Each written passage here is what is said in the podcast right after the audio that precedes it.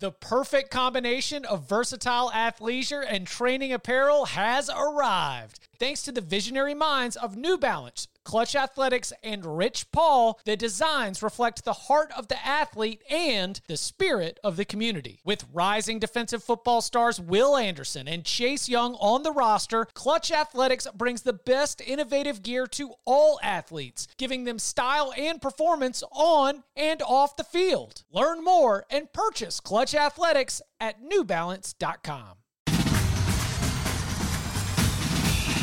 Welcome back to the Cover 3 podcast with your hosts, Chip Patterson, Tom Fornelli, Danny Kanell, and Bud Elliott. It's your call for the best college football coverage from National Signing Day to the National Championship and everything in between. CBS Sports presents the Cover 3 podcast. And welcome back to the Cover 3 podcast here on CBS Sports. That's Bud Elliott. That's Tom Fornelli. I'm Chip Patterson. And what a day it was in college football. So thrilled to be with you to recap it. For those of you that are joining us live on youtube.com slash cover three, thank you very much. Continue to fill up that chat with your comments and your thoughts on the day. Uh, we don't have quite the loaded slate uh, for us to be able to have fantastic moments like did Bo Nix just get Ed Orgeron fired? Because that's actually a question for the Kentucky Wildcats. We'll get to that and much more later. But uh, gentlemen, Bud, Tom, we have to begin at the following streaks were snapped in the last 45 minutes. 100 straight wins against unranked opponents for Alabama. An FBS best 19 game winning streak for Alabama 24 straight wins for Nick Saban against his former assistants. And not just 24 straight, but 24 and 0 was Nick Saban's record against former assistants. But Jimbo Fisher, Zach Calzada, this Texas A&M team take down the Crimson Tide in College Station, underdogs by more than two touchdowns, now victorious. They'd still have two SEC losses. I don't want to, you know, all of a sudden fast forward to the uh, the cold shower that I've got coming for you in about 12 minutes, Aggies fans. Let's celebrate the win right now while you can. But uh, let's start with the final primetime game in the SEC on CBS doubleheader. What were the big takeaways from Alabama's loss to Texas A&M? Alabama's playoff hopes are done. They lost to a three and two team. That's how it works. It's how it worked with Oregon last week. It's how it works when Ohio State loses on the road to Iowa a few years ago. It's how it works when any team outside the SEC loses to a three and two team. So, sorry, Alabama, no playoff for you this year. Um, everybody who was saying that CBS was dumb for picking that as a 7:30 game, yeah, we win. Trust the process.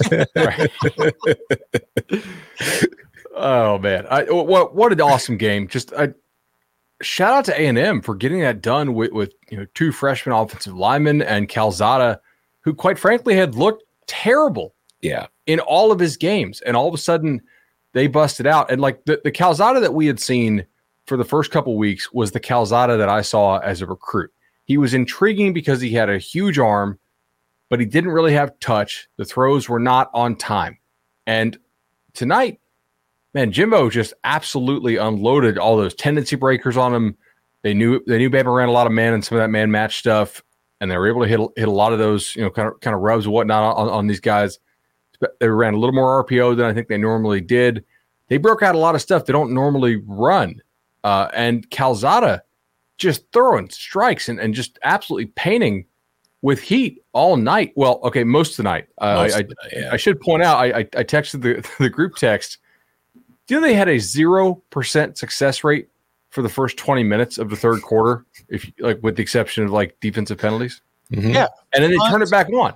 It was, was like, like one punt and two turnovers, right? For the first three possessions of the second half. But no. I don't mean successful drives, Chip. I mean they had a zero percent success rate. They had they, not run a successful play twenty minutes never, into the second half. They never even got to like second and six. Yeah, and then they turn it right back on after Calzada takes uh, what uh, well, it's a CBS broadcast. After the after the broadcast crew thought that it might have been a serious uh, hit, um, serious enough to go to the medical tent, it comes back out there, drives down the field, throws. You know that that was That was an awesome game. surprised they didn't have to amputate. I mean, it's just a terrible looking injury. No, it was a. Uh, I mean, that was a really really fun game, but it was also like.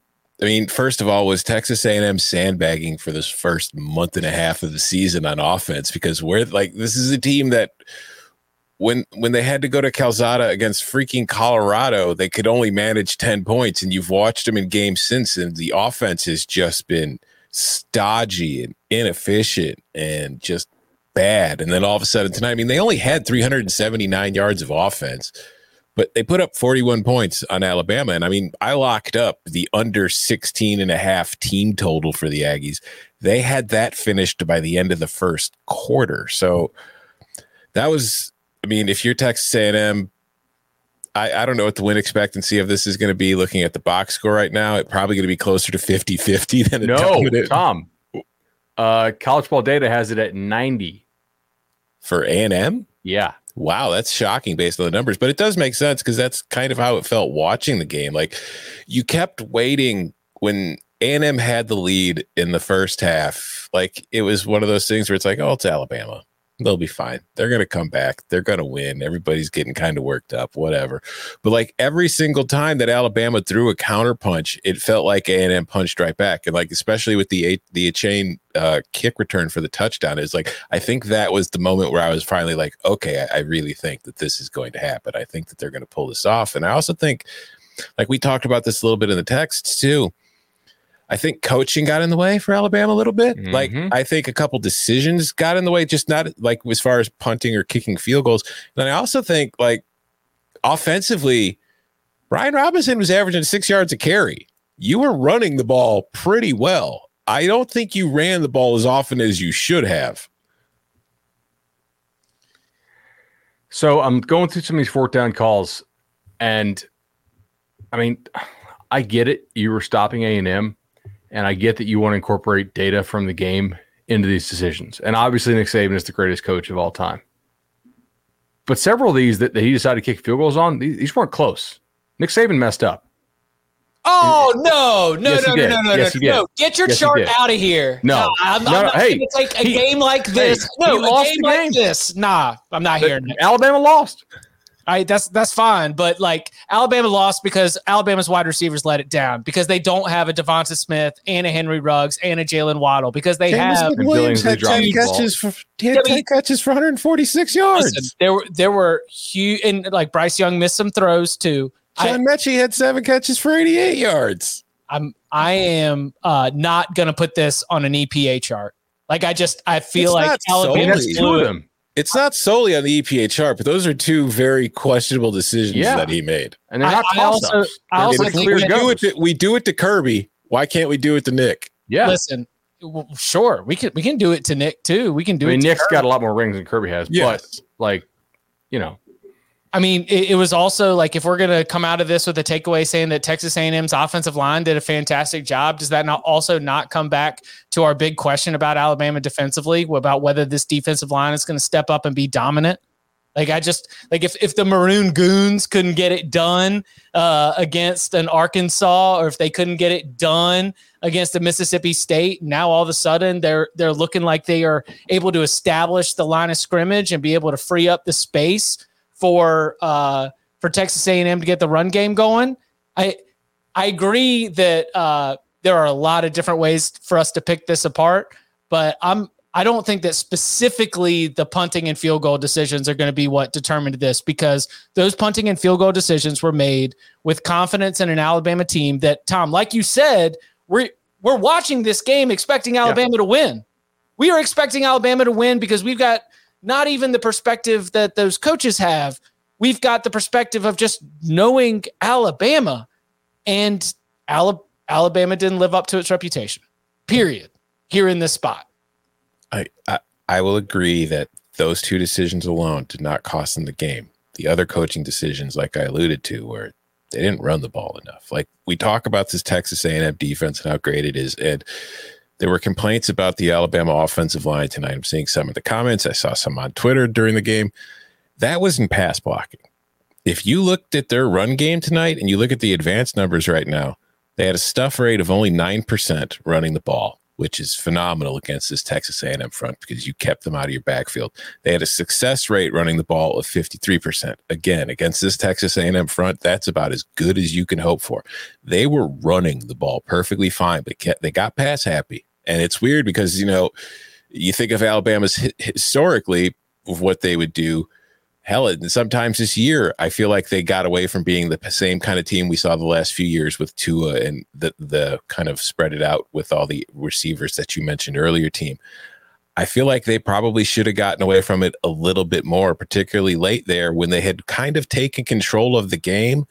I felt like they could have just relied on Brian Robinson to really squeeze the air out of that ball and squeeze the life out of A and M, but they didn't. And like he, yeah, go ahead.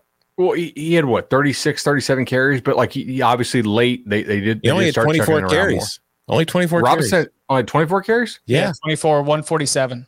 CBS flashed a graphic up there showing he was going like up the chart where maybe I was looking at Henry. Excuse me. Uh, twenty four um, carries, one hundred forty seven yards, six point one per, and they hmm. just. And I'm not, Then you know, now I feel like I'm not trying to take anything away from A&M because A&M won this game flat out. And Alabama hurt itself with some of those decisions, but the fact is A&M made plays when you had to make plays. And A&M like the the thing we've seen from this team too at times, like the way that that half started, like you mentioned, they had a zero percent success rate for the first twenty minutes of the second half. They watched their lead melt away.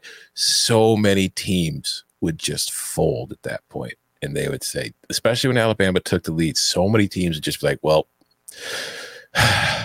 we tried. It's done. A&M didn't. They kept playing. They got back in. They got up. They fought back. They won the game. It's freaking awesome for the Aggies. I think it's a huge win for Jimbo. I think it's a really good thing for that program going forward. I mean, obviously, with two losses, they're not a playoff team this year, but I just think that getting this kind of thing done, it gives you reason to believe and it gives you hope going forward that maybe next year and the year after that, this is an Aggies team that can be competing for the division, can be competing for the SEC, and therefore competing for a playoff spot. Did uh did this game remind you all at all of Ohio State Oregon? Where like so to me, Ohio State was very explosive. Like they, they clearly had elite level athletes, but yet Oregon was much better situationally, and they executed when they had to have it better, right? Like like they they were they would they would hit their spots better, and Bama was like, here here's a bunch of yards, we're racking up yards, and they just they weren't actually you know converting in the red zone. They weren't actually converting some of those third downs. Like they would have chunk plays, but they wouldn't keep the chains moving as well. I, I don't know. It, it felt very much like A&M was much better with situational football tonight than Alabama was. And that, that in a close game, that's a huge difference maker. Sure. It, it did not remind me of that, but I do think that that final argument there uh, is 100% on. And that I'm uh, glad I brought it home. yeah, yeah, yeah, no, you you did. I, I was like, no, I got what you were saying though. yeah, yeah, yeah. The the way the game played out, right? You can't you can't associate these two squads, you know, with right. what we're dealing with right there. Um, okay, so here comes the cold shower. A and M's got two losses like what is this mean for texas texas a&m is going to pop up. They were the second team outside of the top 25 in the ap top 25 last week so they will obviously be in the top 25 i currently have it projected at number 18 i think they could potentially land as high as 16 but that head-to-head loss to arkansas is going to put a little bit of a cap on your two loss ranking, even with a loss to, even with a win against Alabama. Um, Jimbo, I think, is the my biggest takeaway. You mentioned it. It's a great win for Jimbo. We need to give Jimbo his flowers. He was talking this offseason about how he was going to beat Alabama before Nick Saban retired. And guess what? You gone and did it. But what is the like what is the build for this? Like is this just a, a singular moment that Texas A&M holds on to and builds for the future? Or do you think that this team that was able to take down a Crimson Tide team that we had penciled in for the college football playoff is going to be able to string this together? And how about this? You think Texas A&M wins out? No. Okay. So yeah, David Hale had a pretty good stat, right? It's if you take a look at the record post Jameis, Jimbo and Harbaugh have the exact same record. Like it's almost identical. Same record against, against winning against winning teams, same record against Power Five, same overall record, same against ranked everything. It's almost like like within a win of each other. Now, Jimbo just upset the number one team in the country and deserves a ton of credit for it, right? Can we see this offense every week? Just two weeks ago, we talked about how like it's basically never explosive, and they're like they don't hit explosive passes. Tonight they did, and they broke all those tendencies, and they made Calzada look good. If they can focus on scoring points every week and not just time of possession, then yes, I think they absolutely can build on this big time, and they will use this in recruiting huge, especially after what happened in Red River today. Uh, but the consistency of scoring points every week is going to be the key. He already recruits the athletes that, that are freak enough to have really, really good defense on a week to week basis. I am yeah. challenging Texas A&M right here and now to put up a 50 burger on Mizzou last week or next week. yeah, Tennessee, that, that, could happen. Tennessee ran right the hell over Mizzou last week. I think what North Texas put up like 30 on them today or something. Is if it Texas A&M needs to put up 50 on them next week or else this was all for naught we were looking at that Mizzou North Texas game being like, man, Missouri really needs to blow them out. It was like 14 7 midway through the second quarter. Yikes. Uh, you mentioned that at Missouri uh, next week for Texas A&M, then home against South Carolina. I'm going to be pretty bold and guess that Texas A&M's two games right there against the SEC East will be a win and a win. Then they will have an off week after that and then return to action for the final stretch home against Auburn at Ole Miss, uh, Prairie View, and then at LSU. Who's coaching be, LSU in that game? Which will be coached by who knows. Um, we can we can discuss that if you want because that's that's interesting. Uh, do let's let's go ahead and jump into that then. So Kentucky, I think, was up 38-7 at the no, not 38-7, that 35-7 at the the largest deficit uh, final score is 42 21, a 21 point win for the Wildcats, wire to wire, never a doubt. Um, LSU, uh, Boutte goes down with an injury here. Uh, I think that uh, Tom Fornelli's wish that LSU not lose this game horribly so that Coach O might get fired on Sunday. I'm very worried that we are all going to be here together at youtube.com slash cover three at some point on Sunday, discussing the fact that athletic director Scott Woodward has decided that the LSU football program needs to move on and begin a national search.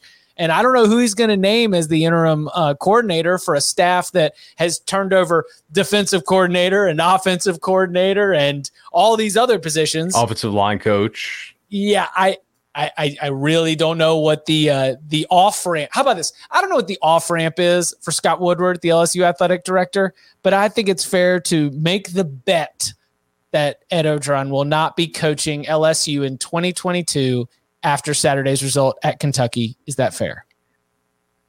Yes. Yes. But I don't know that they fire him in the season because of what you said. Is there an obvious person to hand this off interim wise? and the answer, I think, is no right? Both coordinators are brand new. Offensive line coach is brand new. I, I, I don't know what you get from firing him now. It's not like they're going to win more games. I think the case gets more convincing. Like they really could go 0 and 5 in this five game stretch. They, they lost tonight to Kentucky. I think we all said we love Kentucky here. And, you know, I mean, it's a really bad matchup for LSU.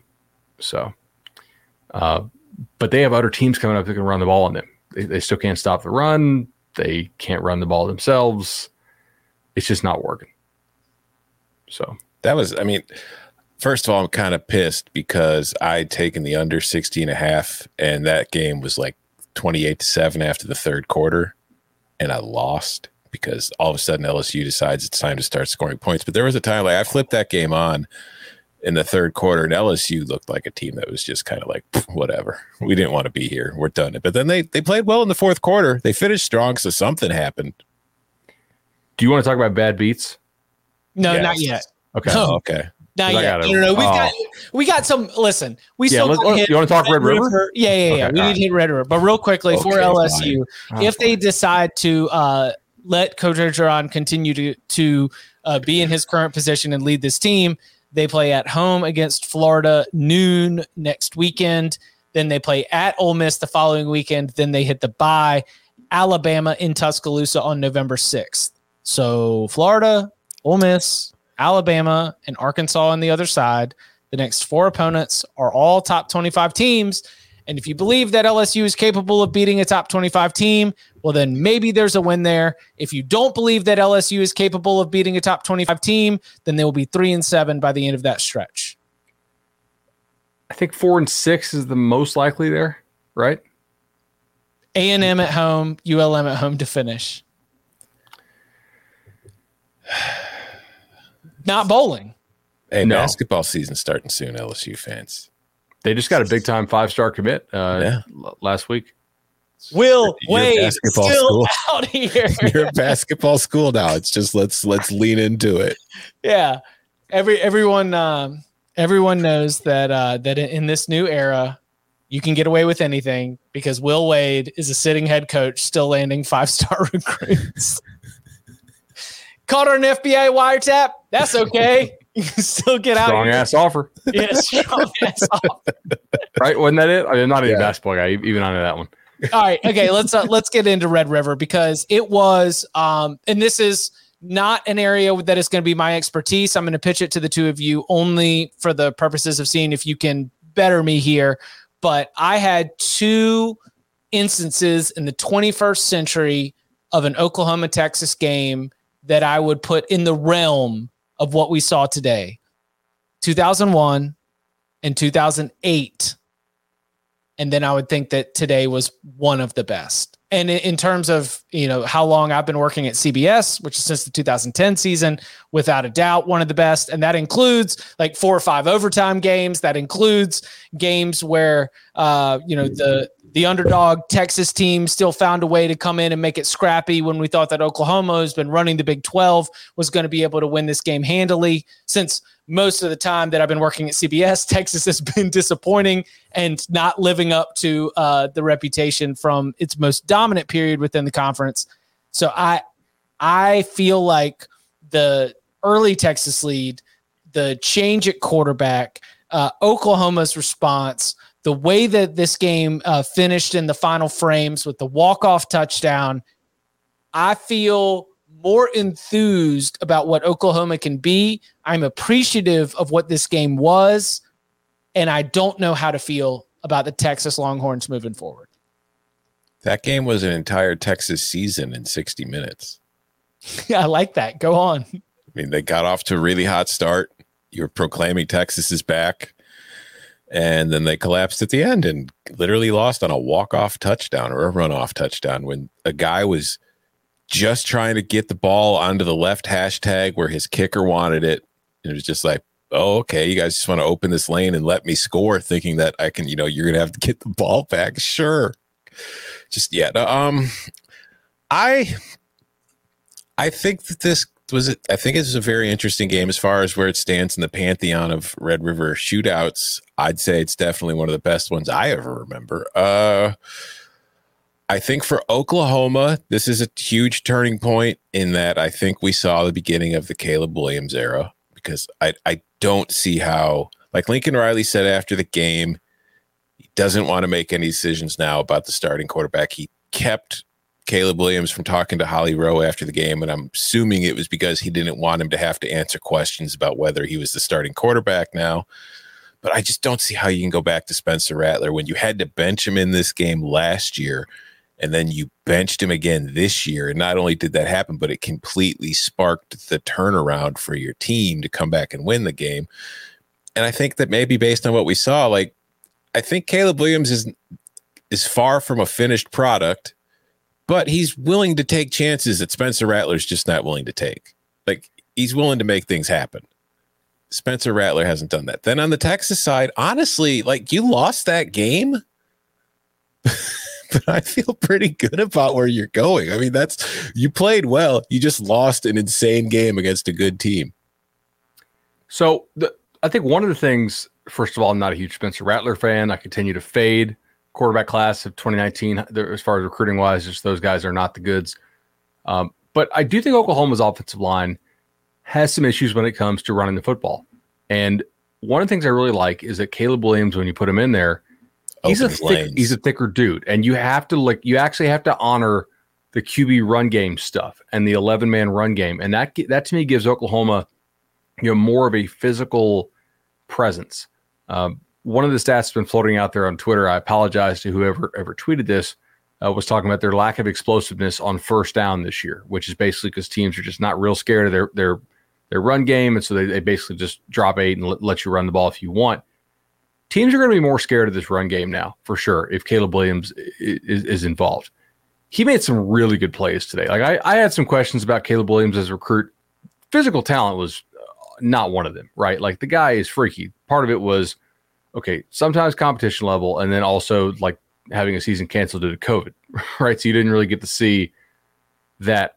But man, he made a bunch of really, really, really huge plays. That third and 19 to Mims, like I know Mims mm-hmm. makes a great catch, but that's still a really, really well thrown ball for a 52 yarder.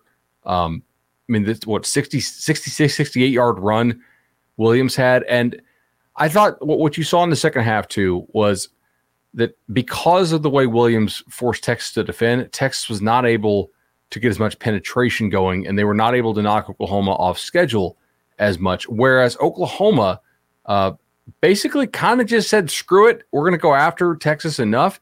And Texas continued to hit explosive plays, but what they did not continue to do is move the chains. Oklahoma was basically like, all right, we'll give up an explosive, but we're going to trade it for knocking you, you know, into third and 19 type situation. And Texas punted a lot more times there in the second half. Texas also blew this by fumbling a kickoff. Like, yes, Worthy came back, and I love Worthy's. A, like, come on, that, that kid's kind of uncoverable for being an 18 year old. That that's like Olympic level speed. But giving Oklahoma a short field there is and, and stealing a possession is a huge deal, and that really turned that game. Um, I do have a question though for you guys. What happens if Kennedy Brooks gets tackled? That game goes to overtime, right? Like, like gets tackled at like he scored like no time left. Oh yeah, no, I know. Like, I was he gets tackled at the seven. Yeah, okay, I get you now. Like if yeah, uh, no once he gets going, he's got a score. He's done. I mean, was that I Texas they had a plan? like, like make him think he could score and then tackle him at the last second. I mean, wait, wait, wait hold on, Tom. Was that Texas's plan for I don't know forty nine minutes of the game? like we'll just let him score as fast as possible. I thought Texas's tackling was horrible throughout the. So was Oklahoma's for the most. Part. Yeah, Oklahoma part. didn't tackle Fair. in the first half.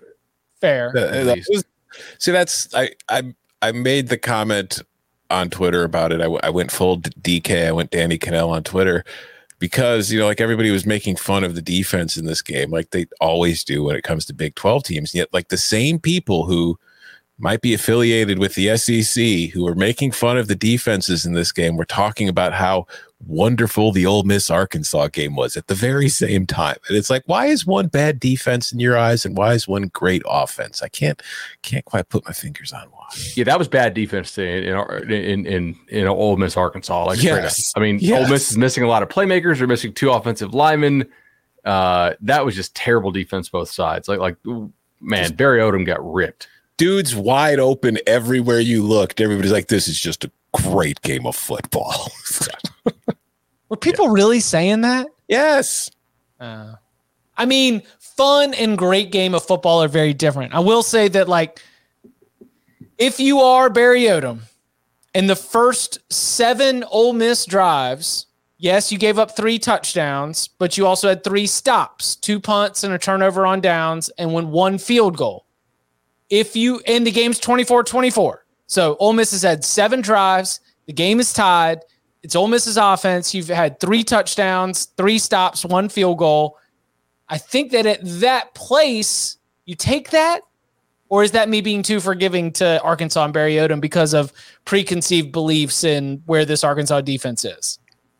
I think you take that, right? I mean, like let's let's say it's like a 12 possession game. If you get half stops and half scores, and let's say like you average five I don't know, five points per score, right?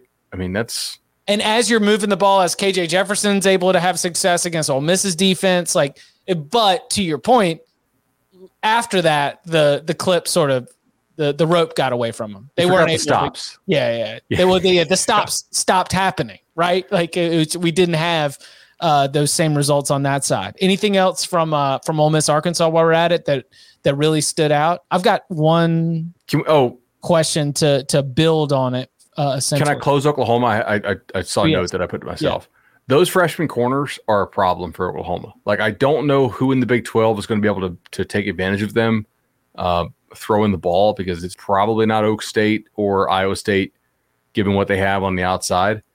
Maybe Texas was the best team to do that, but let, let's put that like if we happen to get an Ohio State Oklahoma matchup for the playoff, let's remember this day because those true freshman corners got roasted by fellow true freshmen. If they face like an Ohio State, or if Bama sneaks in here, or somebody can really throw the ball with some studs at receiver, uh uh-uh. uh that, that, that's not going to work. Okay. Um, before while we're still sitting here on uh, on Oklahoma and Texas, and I guess uh, Matt is definitely a part of this.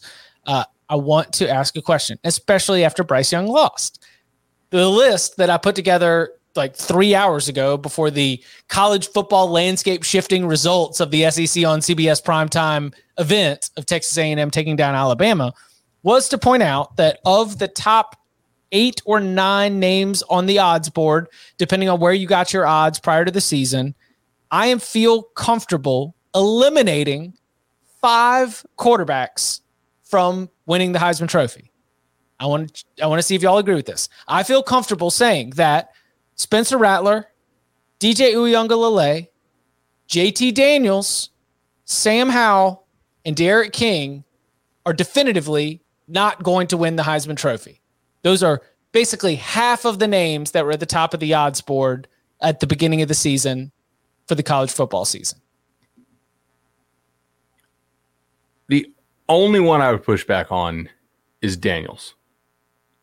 Because I think if if this if this thing goes silly, right, and and nobody's going to win it just based on pure stats, because obviously, you know, Corral is going to have the crazy stats, but they but Ole Miss doesn't play Georgia, and his stats against Alabama were, were terrible, right? So people are going to say, oh, he's beating up on a bunch of bad teams, which you know is not totally true. But if this thing just goes totally sideways, and we have to just vote on this thing based on narrative, and Ohio State splits votes I could see a situation where Daniels gets back and healthy, and this Georgia offense, which throwing the ball has not been impressive so far this year, all of a sudden it starts to click, and they hang a big number on Florida, and then maybe they get a little shooty out right with with with Bama in the dome there, and he bombs it on Bama or something. I don't think you can totally eliminate Daniels, but I would not be taking him like anything in the double digits. Like if, I would need like more than than ninety nine to one. Everybody else, yeah, for sure, Chip. I, yeah, I I kind of feel the same. I I don't know if I'm. I think JT Daniels' odds are still very slim, but I don't think he's dead yet. I, I'd agree with that. I think honestly, I think a running back's going to win this year. I thought it was Bijan Robinson until Texas blew that lead. Yeah, but I still, I mean, I, I think when you look around, like we've, it's been a weak QB class no real wide receiver has kind of stepped up as being the guy yet. But you look around, and I mean, there's Bijan Robinson, there's Kenneth Walker, there's TreVeyon Henderson, there's Brian Robinson, there's Zach Evans isn't going to win it, but he's a very good running back. There's a lot of really good running backs across the country this year, and I just. I get the feeling that as this season goes along, some of those guys are just going to keep putting up numbers, and they're going to. I, I think a running back's going to win at this point. I will uh I will throw if I had to place a bet, I would probably put it on CJ Stroud. Yeah. But I will also say that with my annual and Buckeye fans, I apologize because this is something I do every single year, but I annually seem to hate on Ohio State quarterbacks in the Heisman Trophy conversation because I think that they get Heisman Trophy love for incredible wide receivers, good game plans, like an in, an advantage in the passing game against most Big Ten secondaries, and there's something about that like there's something about the crossing routes and fly sweep game that just gets me a little hot and bothered. Like just, when Dwayne Haskins was just flipping the hacky sack, you know, and, and getting the touchdown pass on. It. Oh yeah, huge hater hating Absolutely. on the Big Ten. Yeah, they, you know, he's just taking advantage of those non-athletes up there in the Big Ten. They don't have what we have here in the ACC, where nobody can finish higher than eight and four. Justin Fields, not 2019 Justin Fields, but 2018. No, no, not 2020 Justin Fields, but 2019 Justin Fields. I was looking at Justin Fields' stats, and I think that I saw seven touchdown passes that were fly sweeps and maybe like five more that were just crossing routes where the wide receiver went and took it the rest of the way. And I was a hater. And you know what Justin Fields made me do in 2020? He made me eat those words, every single one of them, as he just uh, as he played fantastic, not only throughout the season uh, for the Buckeyes, shortened season, but an undefeated season, and then taking down Clemson. And while Alabama won that national championship game, I think Ohio State was a very worthy uh, runner up in that season. So I'm I'm going to look at CJ Stroud again. I'm I'm balancing this. I think that he is built, and I think this Ohio State system is built with Ryan Day for him to be able to put up incredible numbers. And Tom, you mentioned the the running back, the quarterback class is weak, so you think it's going to be a running back. I agree, the quarterback class is weak. I think that's why it might be a quarterback with incredible numbers, and I think CJ Stroud is going to have incredible numbers. Yeah, I'm looking at a book right now where you get him fifteen to one. Fifteen to one is a really good number for CJ Stroud. Go get that. I see I see all of the people that are watching this right now. Go get that number right now. He's, 15 to 1 for CJ Stroud. Let's he's the go. sixth favorite. The book I'm looking at right now. Bryce Young's plus 125, Matt Corral 240, Kenneth Walker 12 to 1, Bijan 12 to 1, Ridder 12 to 1, and then Stroud at 15 to 1. Yeah, I would rather have Stroud than um without a doubt. Yep. What about you, Bud? I, I think Stroud. Uh, I'm I'm trying to think through this. Right, in some ways, Corral not having to play uh, Georgia is is uh, actually quite quite a bit of a help.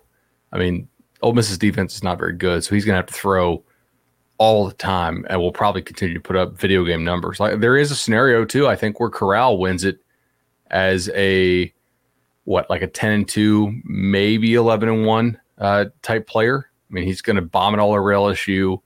He probably can throw on A and M. Um, I suspect he'll throw it well against Mississippi State. They still play Tennessee, and that game, like the winner of that game, might have 65 points. Uh, and so, like it is possible that that uh, that Corral, even though he was not any good against Alabama, and part of that's his team too, that his numbers are just so video game esque.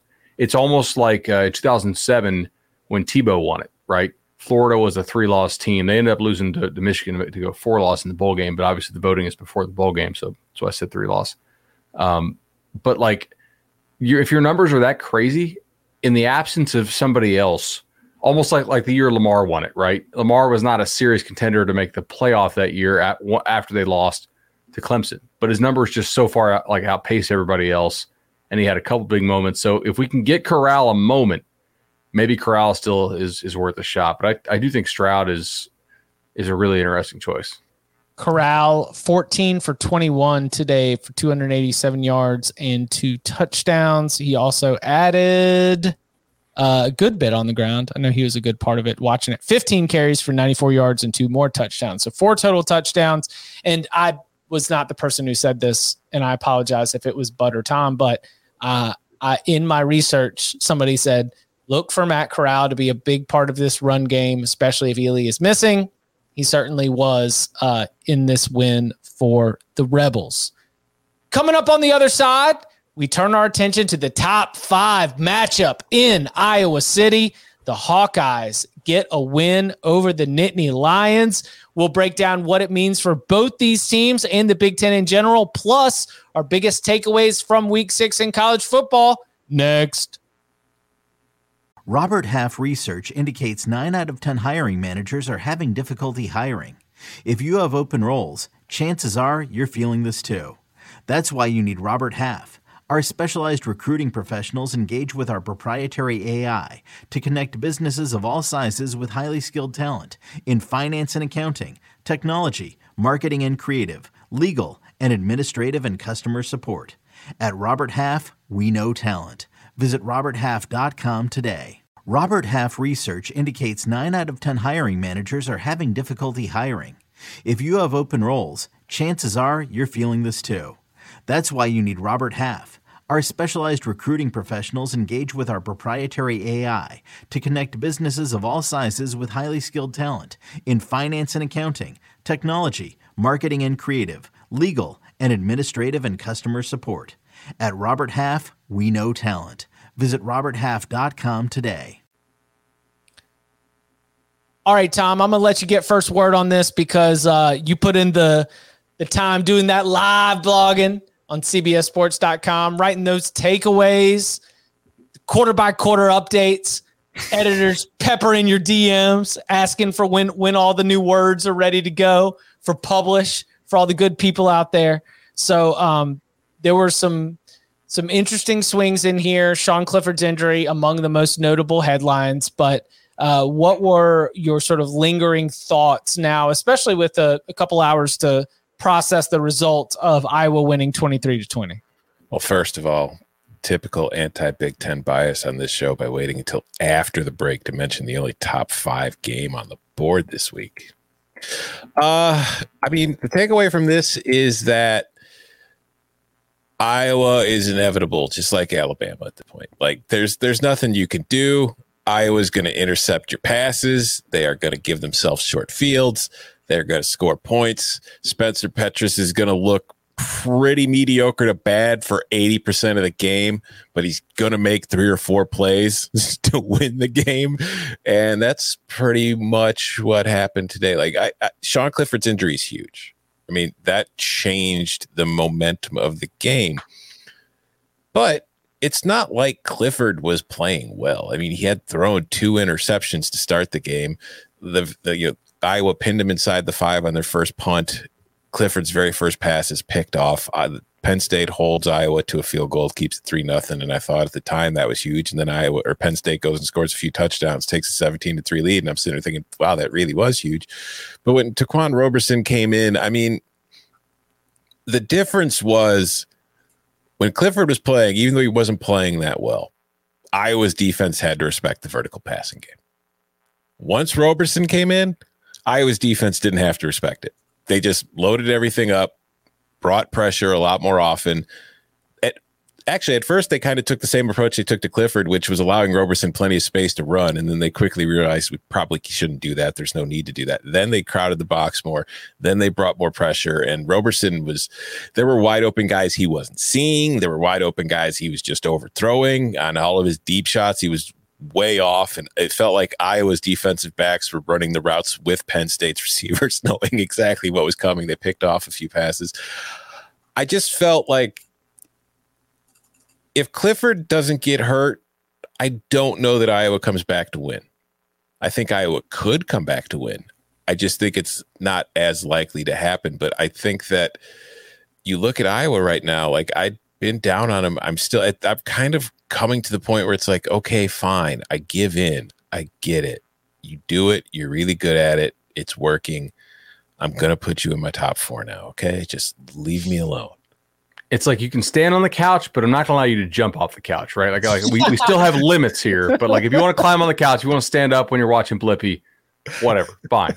Like I'll I'll, I'll move the little uh, little like nugget mini couch if you fall off. Like at least you fall into something soft. But we're not jumping off the couch, right? Like I, am not gonna, I'm not jumping off. Yeah, yeah like, like, like I, I'm, I'm not jumping off the couch with Iowa, right? But like if you want to stand on the couch, fine.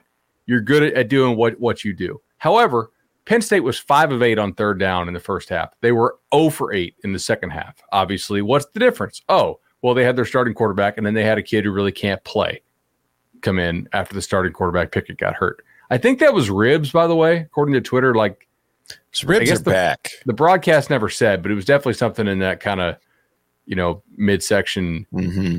area. Uh, Spleen. Who knows? There's like there's no real reason to think that Iowa was going to come back if Pickett remained in the game. They were able to hit enough passes to keep Iowa off balance, and they were like largely controlling the game. And I mean, look at the second half success rate for Penn State. I mean, twenty seven percent in on standard downs, eighteen percent on on passing downs in the fourth quarter. Like, I don't totally agree with that though. Like, you think I, they were going to come back for real?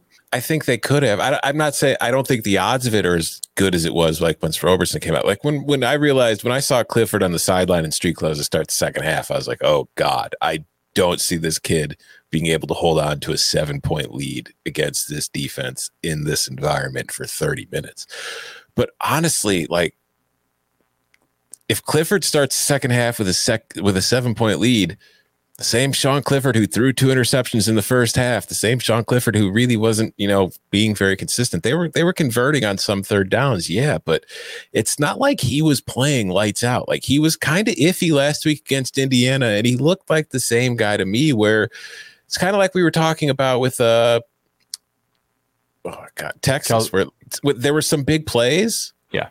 but there weren't really like the drives. They weren't really moving the chains at all times. Like they were early in the game, but that kind of that was kind of stop and go too. So, like I've seen a lot of Penn State fans doing the whole "we win by 35 if Clifford doesn't get hurt." That's just fans being fans, but I don't think that's really reality because Sean Clifford is not all of a sudden an elite quarterback. He's Sean Clifford. So I don't He's- mean to uh I don't I don't mean to just jump on the wave of Bob Stoops, but I mean the man's having a great day, right? Yeah, Bob Stoops had a fantastic day. Oklahoma, Iowa, Kentucky. I mean, this is just like it, LSU's you let- coming open. Oh, oop. Oops, did I say that? Hit, hit, how much of Bob Stoops' own Bob Stoops tequila is Bob Stoops enjoying tonight after getting done with this day of work? FaceTime and Mark just laughing about everything that's going on in the world because, you know, Mark's going to get a contract extension from the way things are going right now. Bob's at least going to have some choices. Iowa, Oklahoma winning. Uh, but point being, uh, Bob Stoops said it's 17, it's a seven point game. I was very comfortable. This was at halftime. He said, I was very comfortable. They're in the locker room right now. They said, We play these kind of games. This is exactly where we want to be. He also said, if you're Penn State, you've turned the ball over three times and you're still up by seven away from home against the top five team, you're also happy with where you are. So, you know, classic former coach being an analyst, he gave flowers to everybody. But I do think that there's something to be said for at no point in this game, like to- back to the inevitability word that you used, at no point in this game did I think Iowa was out of it.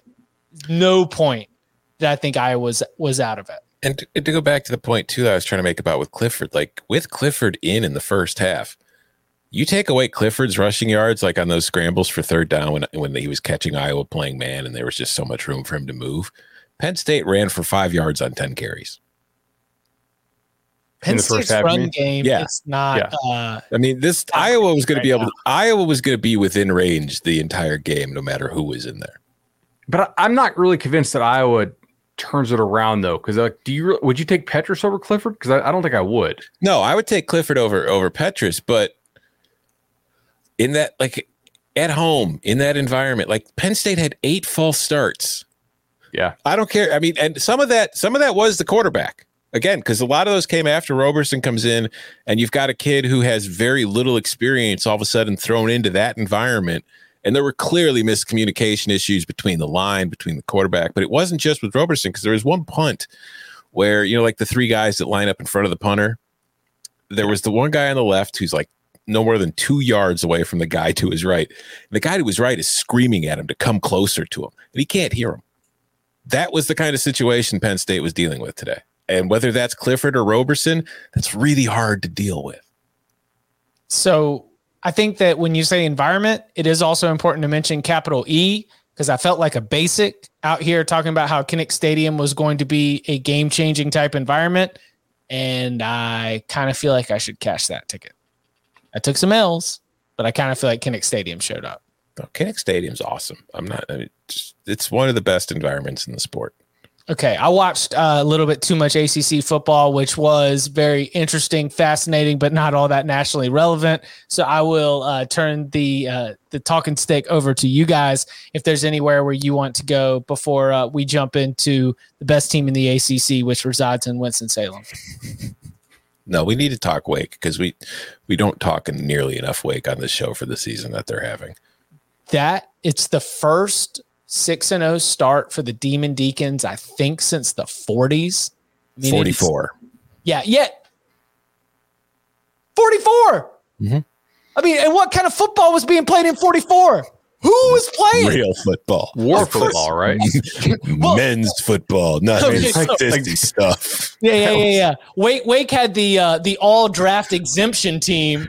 like every everybody with pitching toes was out here. they were playing the Rose Bowl like like like next door to Chip's house. It's, it's incredible they were able to run so far with one leg being shorter than the other. All of these bad eyesight can't pass the eye test players for Wake Forest. Um, can't yeah no I so 40 to 37 is the overtime result against Syracuse for those who didn't watch it. Uh, Syracuse played really well here. Uh, shout out to Garrett Shrader, who not just in this game, but over the last couple weeks has turned this Syracuse team into a, a team that really relies on the ground game. They still use tempo in the way that is associated often with Dino Babers, but they are not slinging the ball around to a bunch of talented wide receivers or, or you know trying to overwhelm you with their skill on the perimeter. They are trying to run it uh, with pace, with tempo, right at you, and it's worked pretty well for the most part. Uh, on my read and my analysis, Syracuse's defense is probably the best uh, part of its team. So Wake Forest on the road in the Carrier Dome, where it is electric, where the special teams are well coached. Uh, to get out of there with a 40 to 37 win. Sam Hartman had 330 yards, three touchdowns, a bad interception uh, or two. I know he one bad interception.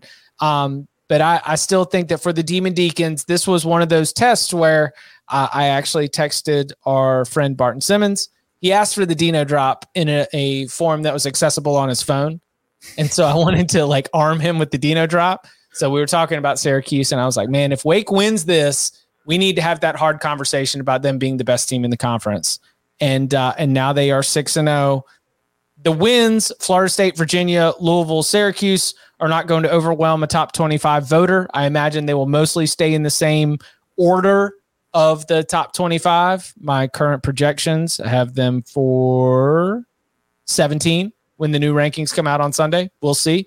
But uh Tom, you said so. Like it's time to start talking about this Wake Forest team. They've got Army, Duke, North Carolina as their next three games. It is not crazy to think that they host NC State on November 13th, 9 and oh. 0. When's when did the first playoff rankings come out? November it's either the last week. There's like two more games like before that. So this is a Wake Forest team that could easily be eight and zero by the time the first playoff rankings come out. Yes. Which means that depending on how things go, this is a Wake team that could be in the top ten of the first playoff rankings that come out. This is, I mean, I, I think you kind of nailed the hit. You, you hit the nail on the head here. When you when you look at the resume, it's not like they're beating a bunch of world beaters, but they're in the ACC, so there's not many world beaters in front of them. But they are winning the games, and even though the last couple wins have been kind of close, this is still it's just it's not all that dissimilar at all to the Wake Forest teams we've seen in recent years, where offensively they're a lot of fun, defensively there are holes, and they kind of get into shootouts. And at the end, it's just as long as they don't make too many mistakes, they're going to be in a good position to win the game. And that's pretty much how it's gone. And they haven't lost a game yet. And I think that it's really hard to imagine that even with this schedule, like it's hard to imagine Wake's not going to lose two or three games. I'll I'll put it that way. But I don't think I think this is a nine and three team. But you look at the schedule and you just look at the way the rest of the ACC is going. It's not crazy to think they can get to ten wins. They they really could win 10. Like to me, this team is just it's coach quarterback, right? Like Yeah. they, they have a good coach. They have a pretty damn good quarterback by ACC standards. They they have a system they believe in. They got a bunch of guys who are you know six year six year senior type type dudes. And you know, I I really I've had a hard time getting a feel for Wake this year. Like I thought they did a nice job against FSU. They come out and they blast UVA on that Friday night game or Thursday night, wh- whatever night that was. Like they just they just crushed them. And then they probably should have lost to Louisville last week. Yeah. Uh, and then today they easily could have lost. So they're kind of playing with fire, and I wanted to see them sustain what they did against UVA, but like they're still getting by some of these you know bottom tier like ACC teams right now, uh, and I don't hate their matchup against NC State because we already saw a team that throws a bunch of little short, quick passes beat NC State. That team's name is Mississippi State. So, granted, the Wake defense is not that great. Uh, they, they allowed 6.24 yards per play to Syracuse today. It's probably not going to get it done. Syracuse is not good on offense. Like I, I saw that that offense last week. I mean, I, I know what they're trying to do, and Chip hit it nail on the head, but it, that it, that would concern me a little bit if, if you allow that much yards and, and uh, points to to Syracuse. Also, uh, note on Syracuse, somebody on Twitter in my uh, injuries thread. If you guys follow me on Twitter at Bud Elliott three, I put out a big call for injuries every Saturday so we can figure figure this out with the handicapping and and do adjustments to the power ratings. Somebody said Shrader got hurt, so um, hoping that he's okay. But that's something to look for going forward. He might have just been really sore after carrying the ball 29 times. 29 carries. Yeah, you know who the OC is for for Syracuse, by the way. At this moment, it yeah, like I, I, I know it, but not at this moment as we're speaking live on YouTube.com. Sterling Gilbert, the guy who Charlie oh, yeah. Strong hired to try to run the Baylor stuff, uh, like very late in his career there at Texas. Who came from Tulsa? No, wasn't he in the? uh Wasn't he a Briles Baylor guy? But Tulsa was running the Briles stuff uh, at yeah. one point. Yeah, with Montgomery there. Yeah, yeah. Tulsa, I, the uh one of the later games, right? Tulsa beat Memphis tonight. Yes, they held on to beat Memphis Ooh. on a ridiculous non non PI call. I really don't want to talk about it because I had Memphis money line sprinkle. Oh, uh, did you see the call? Yeah, you're gonna be real. Okay, yeah, it's just it's pretty bad. I mean, some people should be in jail and they're not there yet. That's all I got to say. Um, all right, where do where do you want to take it? Let's uh, let's Nebraska. Okay, Nebraska, Michigan. I watched almost all of this one. Uh, I got to say, I was very like I was pretty impressed by Nebraska but also by Michigan. Like Michigan didn't have Wilson, the receiver. Obviously, they're already missing Ronnie Bell. They got a you know young quarterback on the road. They did a really good job of scheming guys open against Nebraska, and they ran the football you know, somewhat effectively at times, and and went out and got it done. Um, I thought that their defensive line w- was something that I was a little bit questionable on depth wise entering the year, and they've looked great. Like they really, for the most part, uh, dominated Nebraska up front with their defensive line. I know Nebraska had their left tackle go out and they had to put in the kid who they had benched. It didn't go so well for them. And then in the third quarter, Scott Frost just like, hey, guess what? I'm going to find a way to scheme guys wide the hell open. like, like there's like, like you guys just do a bubble screen, but there's no blocker, but there's also no defender, so there's not a problem. It's just a wide open, like lollipop whoop, screen, and uh, they did it three times for like 22 points there in the third quarter.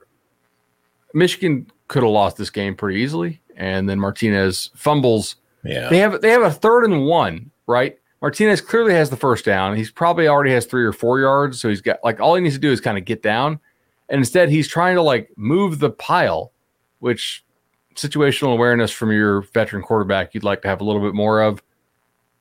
I, I do think the right team won this game though, because Michigan was better I thought kind of on a down to down basis, like controlling the line of scrimmage, and uh, we'll just see if if they can score enough points against some of the better defenses they play. But like, who knows what happens with Clifford and uh, you know, do they play Iowa this year?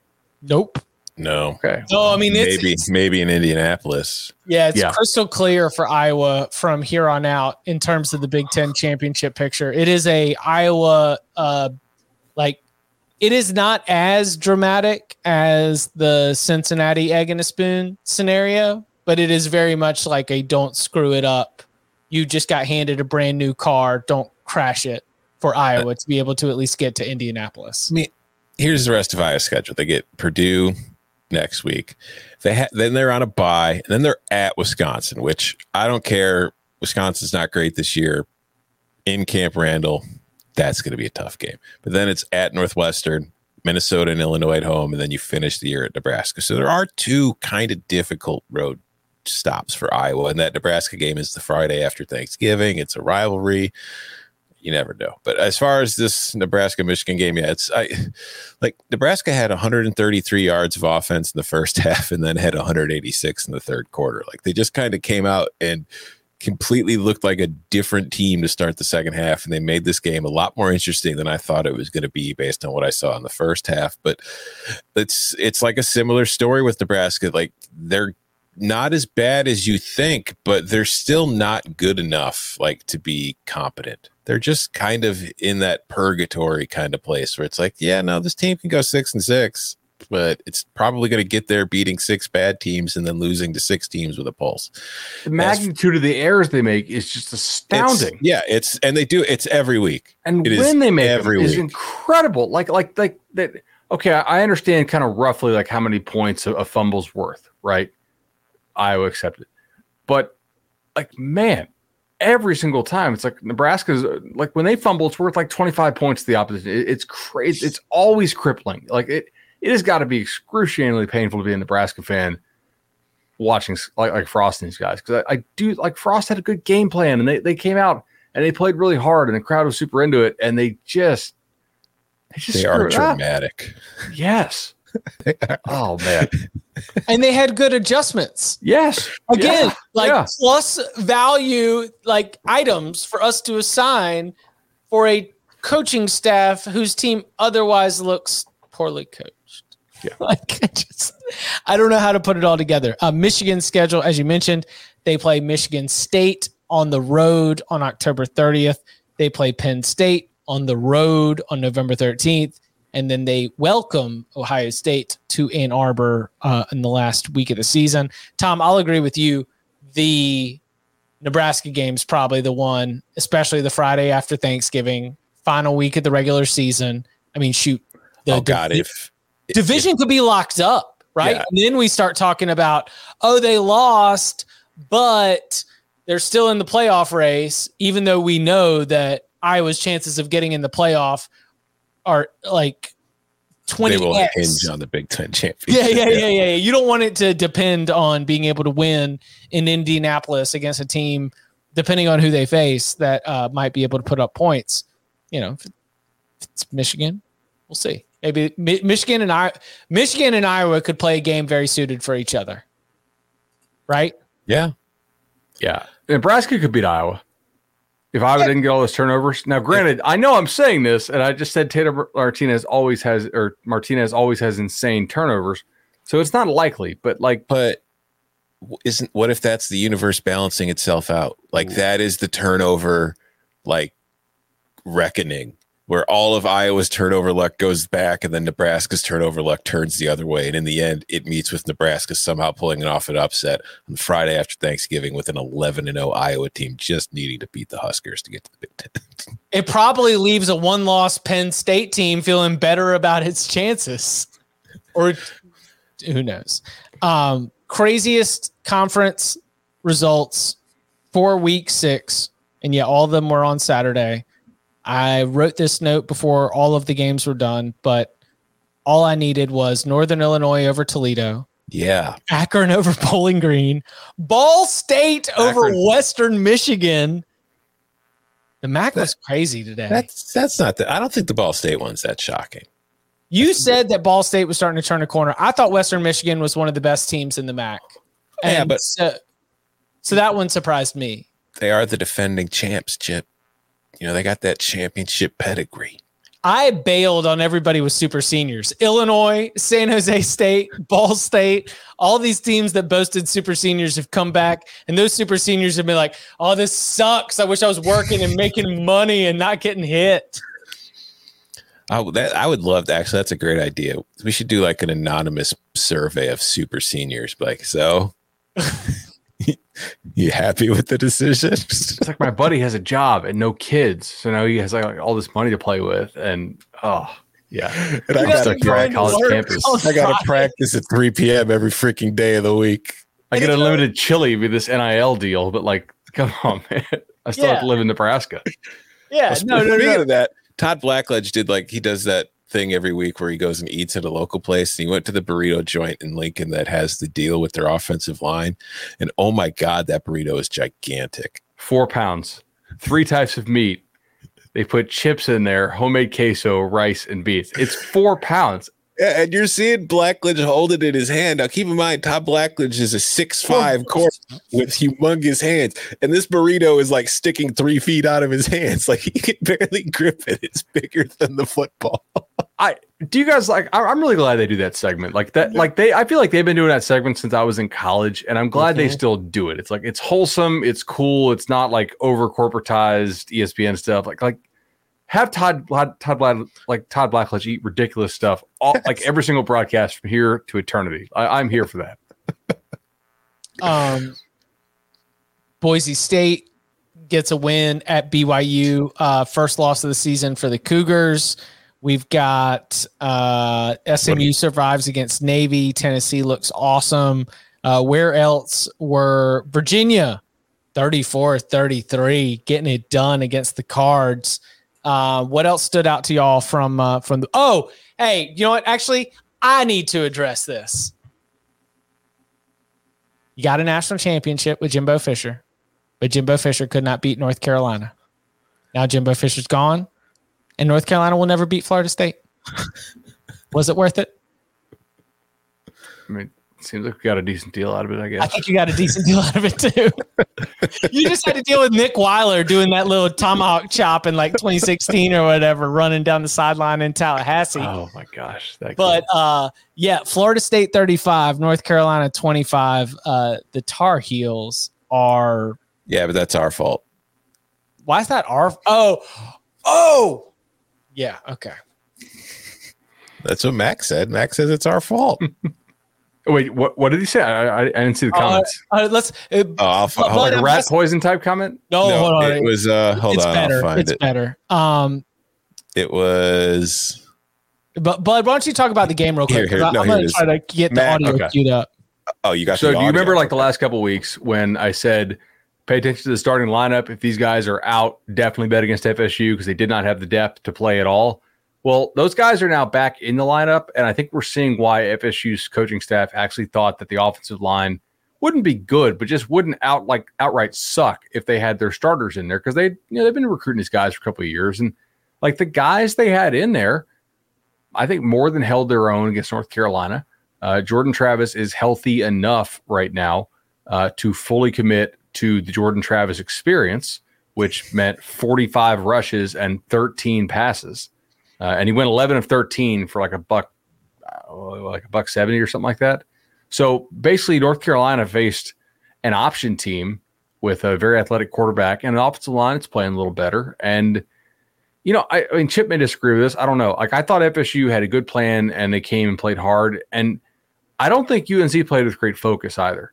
And like, they had some big time mental errors, and FSU took advantage of that, which like you're not going to win as a 17 point dog if you don't have both those things. But uh, defensively, they took their chances with North Carolina on the outside and played a lot of single coverage to the outside and tried to like you know bracket Josh Downs, the stud slot receiver.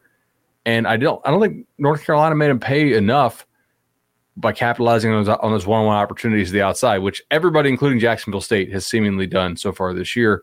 Uh, and the defensive line did a pretty good job against UNC's offensive line. So was kind of like you win the trenches, you don't turn the ball over, and you end up winning.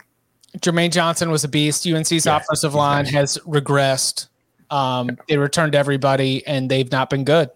They've not been good against uh, any quality defensive line that they faced, and that has made Sam Howell not be good. You know, I mentioned Sam Howell in our Heisman discussion discussion earlier. Like he goes down, he goes along with your this recruiting class of quarterbacks just not being all that impressive. Uh, here is Mack Brown after the game, uh, the quote that Tom was talking about.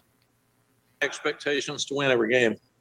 So we've three times we've met it, and three times we haven't. The uh, the the national media expectation, the um, expectations for us to be a top ten team were were wrong. So I, I guess we should all be critical of the media for picking us too high because we're not that good. So you guys all screwed it up. It's our fault. I want to I want to take this moment and like self reflect and study myself. And I want to tell you, Mack Brown, right now, I'm sorry. I didn't mean to do it to you. I didn't realize what it would do to your team to tell it that it might be good. It'll never happen again. Believe me, I'll never think your team is good again. Is Pitt winning the Coastal? Yes. Yes. I I so want them to. I so want Kenny Pickett to just keep balling out. but the problem is we only say that because they haven't played enough conference games. Right. Yeah, I know, but still. It's like they've got the most left, and so we think they've got the most left to earn. But in the coastal, it's the most left to screw it up. Can you imagine like an ACC championship game between NC State and Pitt?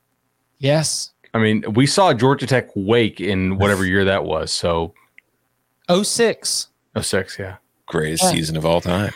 Yeah, no, that's And then like Boston College versus anybody, usually by Tech, uh, for like six or seven years in a row. Mhm. It's like, all right, Mark Herzlich, another pick six, and Va Tech somehow wins it. I'm I'm I'm not going to take take this all the way into deep dark ACC land, but I am right. furious with ACC fans who act like ACC football did not exist from 2001 to 2012. You know, like there wasn't a decade of having teams that were not in the national championship conversation That's where you are. right now. Exactly, throwback, good old days. You should enjoy this. Speaking of the good old days, Virginia Tech, what happened? Oh, okay. So now can we Notre talk Dame, bad Notre beats? Dame won. Notre Dame won in Blacksburg um, with the game-winning field goal. Jack Coan started, got pulled. Tyler Buchner came in. Jack Coan ended up leading the Fighting Irish to the win. Uh, Virginia Tech, for the most part, offensively didn't get much done. It was uh, special teams and defense that I think led to the most amount of success. Braxton Burmeister had a couple explosive plays. Blackshear did okay, but uh, but man, that was a missed opportunity for a Hokies team that felt like they had really hokied their way into a top twenty-five upset. He's fired, right? Not for this. I think that you got to wait for Pittsburgh and Syracuse to Okay. like those. It's three straight home games for Justin Fuente, and the next two are conference games. And you talk about who's going to win the Coastal. That's another team with everybody in front of them. They beat Pitt. They figure out a way to beat Pitt. Then they could still contend for a uh, conference championship. If he wins the coastal but goes six and six or seven and five, is that enough? Yes, To wait, like enough to fire him or enough to keep his job? enough to keep his job. God, imagine, imagine me like I won the. Co- that is some Jim McElwain Florida SEC East title stuff right there. Like, hey, I, I won the coastal. I went six and six, but I won the coastal. Yeah, Paul Johnson won the Coastal at seven and seven. That's true. Hell, Ed Orgeron won the That's the national most incredible title. record of all time. Yeah, yeah, yeah. Georgia Tech seven and seven from 2014 might be one of my favorite uh, ACC records of all time. Can we talk Pac-12 real fast? I want to say something. Yeah, for sure. Uh, Utah making that quarterback change, hell of a lot better. Like Cam Rising, pretty legitimate. Mhm. Like they they they put it on on USC tonight. UCLA kind of sputtering a little bit here, still against Arizona right now. I mean they'll they should win this game, but but uh, Is it still 24-16? I don't know if it Yes, should. Yeah, it it is. is. Yeah, they're is just trading an turnovers. Impressive performance from the Bruins at all.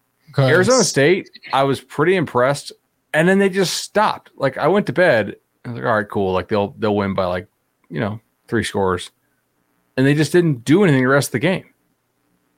That was interesting. Um, Typical East Coast bias going to sleep before the Pac 12 game's over. You did Yeah. too. No, I tweeted during Did the game. you? No, those tweets were scheduled. I thought, yeah, I thought he might might be scheduling those. Nah, I was I was in bed. Yes. As, as as Tom called it out, man. Uh, oh, props to Tom Fornelli, who was out here on CBS Sports HQ on Friday afternoon, being like, "I I don't know why you're doing this, Pac-12. I'll be in bed. Everybody else will be in bed. Game day's gonna start like an hour after this thing ends. The heck? I mean, uh, I, I know like the Pac 12 didn't do it by choice. It's, but it's your only ranked team You've got them playing on a Friday night. And the only reason you put those games on Fridays is so people see them, especially if you're the Pac 12, because you get lost in the shuffle because A, you're either playing too late at night or you're, you know, you just don't have the highly ranked teams. And then the game starting at 1030 Eastern on ESPN because they wanted to show like an American Athletic Conference game at 730 Eastern. Like, talk about a terrible TV deal for the Pac 12. um, Michigan State gets its gets it done uh, in Piscataway 31-13 against Rutgers. I'm it was an interesting game because Michigan State scores, I think all came on touchdowns of 40 yards or more. Oh, it was there's like it was like two players. It was Kenneth, Kenneth Walker and Kenneth Jalen Walker, Nailor. yeah, Kenneth Walker rushed for 233 yards, and Jalen Nailor caught five passes for 221 yards and three touchdowns. And like, Bud, you were showing like the box score from. It's like I think they were all the same play. Literally, the description was like snap from snap from Michigan State's 35, pass completed to the to the Rutgers 40, uh, you know, r- runs for 40 more yards, touchdown. I'm like, are, are, they are they cheesing? Is this a video game where they're running the same play like like because the, the they, they found something wrong with the computer can't stop it? Like this is. So um, the Spartans go to uh, Bloomington to play Indiana. Man, like at this point, I kind of just I don't root against Indiana. You know, Tom Allen and his close, dear, emotional relationship with our friend Danny Kanell. Not to mention the Cover Three historian and his own Indiana ties, but. uh I kind of hope Michigan State just takes care of business to set up then that October 30th uh, date against Michigan because I'm ready to come around to Michigan State being really good. Like I, I, I looked at 11 and obviously I locked up Rutgers. So at some point of my calculation beyond the Saints of Newark was the idea that Michigan State at 11 was an over ranking based on a zero in the loss column. That they just continued to float up in everybody's polls and in everybody's rankings. And that if you were to power rate this, that Michigan State at 11 is a little bit high. I still don't know about the power rating side of this because, um, you know, that's not my forte, and I haven't crunched the numbers from today's results. But uh, I I'm more open minded to the idea that Michigan State is one of the 12 best teams in the country. I would agree. I think that Kenneth Walker has been a huge addition for them because it's given them a running back and a running game that they really just haven't had in a few years. And I also think Payton Thorne has been, he's not a superstar QB, but compared to what Michigan State has had to deal with at that position in recent years, he's a massive upgrade for them. And aren't they already over their season win total now? Oh, oh they at five and a half? I, I, I got to go and throw it on there. Yeah, because they're at six and oh. zero. Their total was five and a half. That's just, I mean, that's. We'll see. There's still a lot of games left to play. They've still got to play a lot. You know, they've got to play Ohio State. They've got to play Michigan. They've got to play Penn State. But this is a team that I don't think you could just dismiss as being like a early season easy schedule fluke kind of thing. I think this is a real thing. I think that they're going to be able to, at the very least, compete in all those three games. You know, there's a sicko mode game we got to talk about. UConn, uh, UMass loading up 25 game of the century of the week of the millennium. Mm. did you watch any of this? Yes. Okay. What did you think?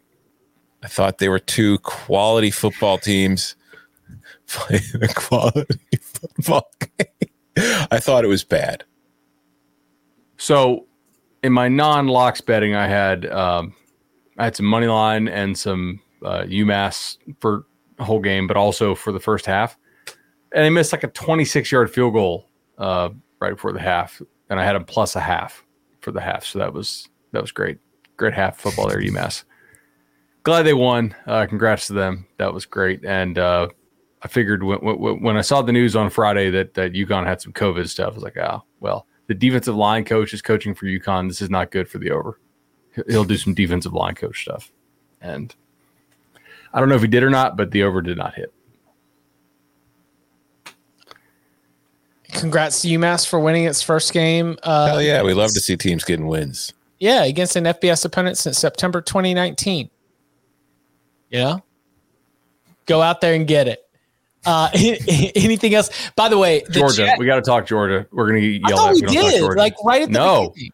Georgia's did entered we? the Clemson's like Georgia's the new Clemson for this show. Like this is the same thing we dealt with in recent years when it comes to the reaction pod. It's like, yep, Georgia won, Clemson won, wasn't really challenged, but on in all sincerity, gold medal to Auburn for scoring a touchdown against it. What's there to say?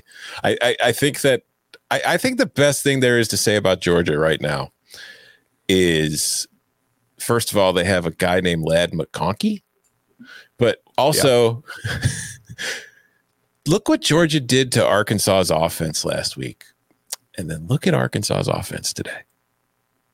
Just take note of that and think about or it. Or Arkansas's off- flip it. Yeah. Look what Georgia's offense did against Arkansas's defense. And yeah. look what Ole Miss did. Mm-hmm. I, like Georgia's defense is is like stupid good. It's the best defense in the country. I'm going to take it over Iowa's defense if any of you guys want in the comment section want Iowa's defense or anybody on the show wants Iowa's defense instead, you can have it. I will take Georgia's defense. I've mhm. noticed here that the best player on FSU, the best player on Miami's defense, arguably the best player on Florida's defense, Brenton Cox, and probably the best player on Ole Miss's defense in Reese, were all on Georgia's defense. And they all transferred out to get playing time elsewhere. That is pretty nuts right? It's like Jameson William having like 120 receiving yards for Alabama tonight. Yeah. We still don't know if they can throw though, right? I think they can. I'd like to see some more receivers get back. I'm not really sure that I want Ladd McConkey to, to be the, the guy I'm going to in the playoffs. What happens if Ohio State pops a couple bit, you know, I mean, look at me. I'm putting Ohio State in the playoff. Um, what, what, happens if Iowa pops a couple big plays on you, right? And all of a sudden you're down and, and you got to throw your way out of this uh, or whomever else you want to throw in. But um, like I want to see him throw the ball better. I think that'll come later. That defense is absolutely insane. And Bo Nix doing the run around loop de loop stuff was not quite as effective in this game as it was against LSU. So your um most of the players you mentioned, I believe, were front seven, but one was back was secondary, right? Two, uh, Tyrique Stevenson, and then uh, Reese, who's kind of like a hybrid backer safety guy. Okay, because Christopher Smith goes down with an injury in this game, and that is okay. One spot where in this defense, I do look at and say, then it be because of some of the transfers out, because you had to go to Derion Kendrick, because you had to get Tykee Smith to be able to come in, that you were starting to look at like, okay, well, you know, Georgia defensively like they got their their front line seems to be okay, but the depth is going to get tested a little bit. But then I I return to Georgia's schedule as we have for so many of these teams at this point in the season, and I just wonder who's going to expose that, especially given the dominance that we've seen from the front of Georgia's defense.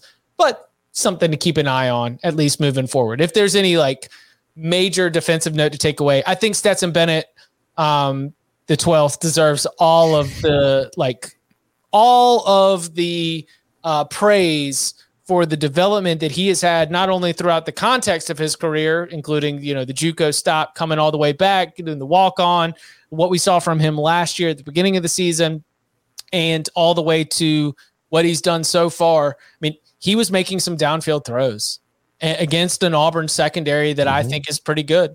And yeah, it is.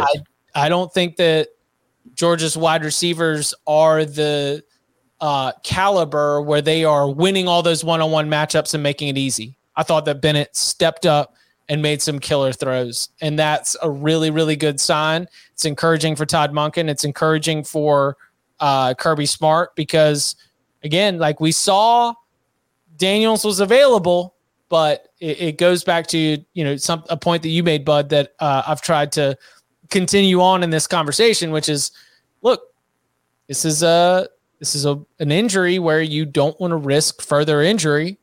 And so if, if Stetson Bennett's getting it done, then let him roll. He's a throwback to like last decade quarterbacks on elite teams. The game manager lives on. Do you believe? Uh, I don't know. Maybe this is a, a whole nother topic for an entire uh, podcast, not at 1.30 a.m. on the East Coast, but like, is this the season of defenses? No. Wide receiver still the luxury position? It's the season of all the elite quarterbacks went to the NFL. Oh. Georgia's the only elite defense. Iowa's up there as far as making plays, but I think talent wise and production wise, Georgia's the only elite defense. I went down a rabbit hole today on Twitter uh, of Houston Texans fans who found all my tweets about how the 2019 quarterback class sucks.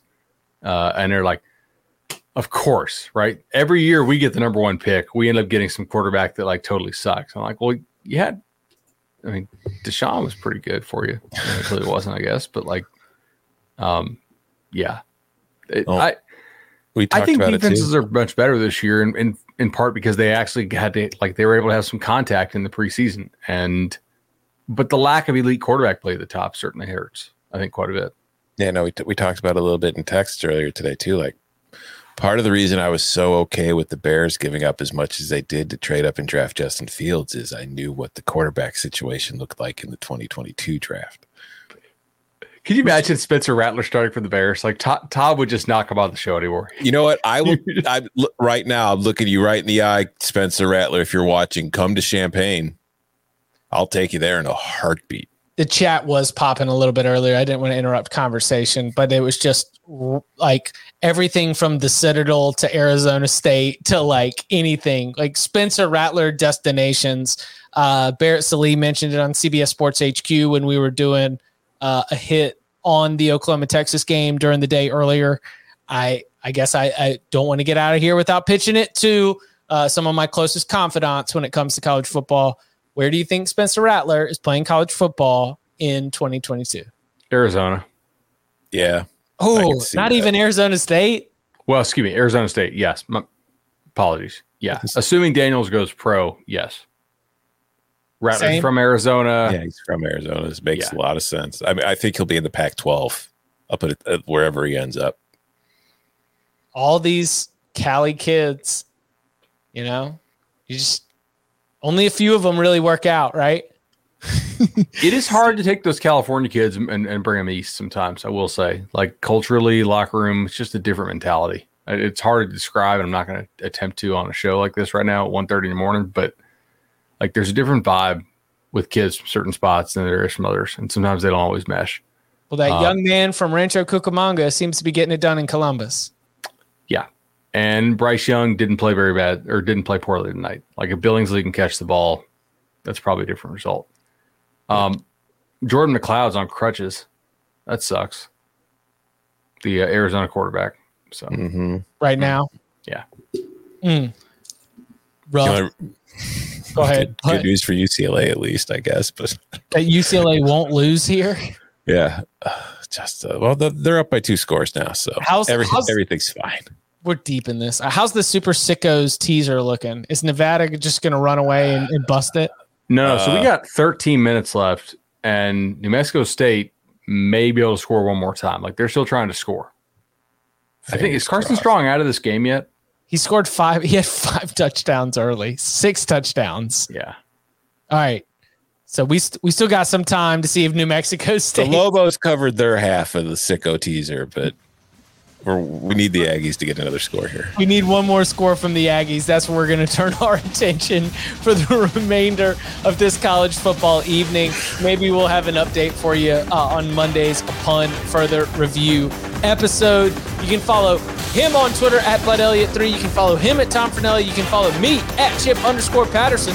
Gentlemen, thank you very much. Thank you. See you guys.